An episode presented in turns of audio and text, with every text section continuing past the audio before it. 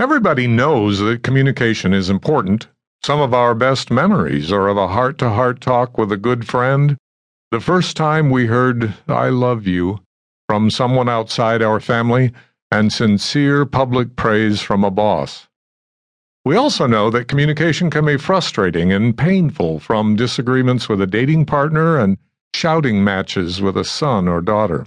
Unfortunately, our communication can feel so habitual and second nature that we sometimes believe problems like these are inevitable or are the other person's fault and that there's nothing we can learn that will really help improve things.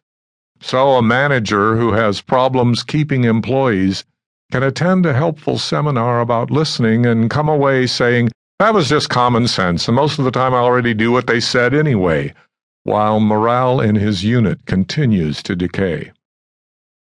Like good parenting and good managing, good communication does involve a lot of common sense. Yet, if you look around you, you'll see enough bad managing and dysfunctional families to demonstrate that communication skills might be simple to understand, but they're sure not easy to do well.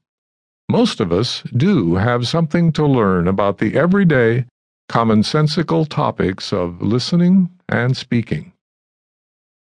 One fact it helps to learn is that communication problems get worse when we try to improve them by focusing on what we think is behind how we listen and speak. Many mistakenly believe that the key is to start with the right ideas and then to figure out a good way to communicate them. Or we believe if the feelings of love are there, a couple's communication problems will eventually get better.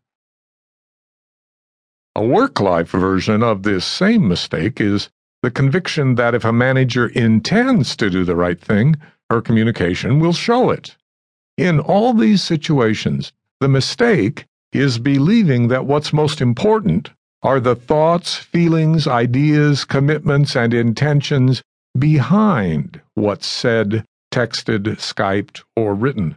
The truth is, the family, friend, and work relationships that are so important to us are built and destroyed, wounded and healed in the specific ways we listen, speak, read, and write. Even when your spouse wants the two of you to have equal power, if he habitually interrupts, your relationship will be hurtfully unequal. If a well meaning manager almost never rewards or encourages people, workplace relationships deteriorate, despite her best intentions. In every part of our lives, relationships are created and crippled in the actual listening and speaking between friend and friend, wife and husband, manager and subordinate, student and teacher, accountant and client, parent and child.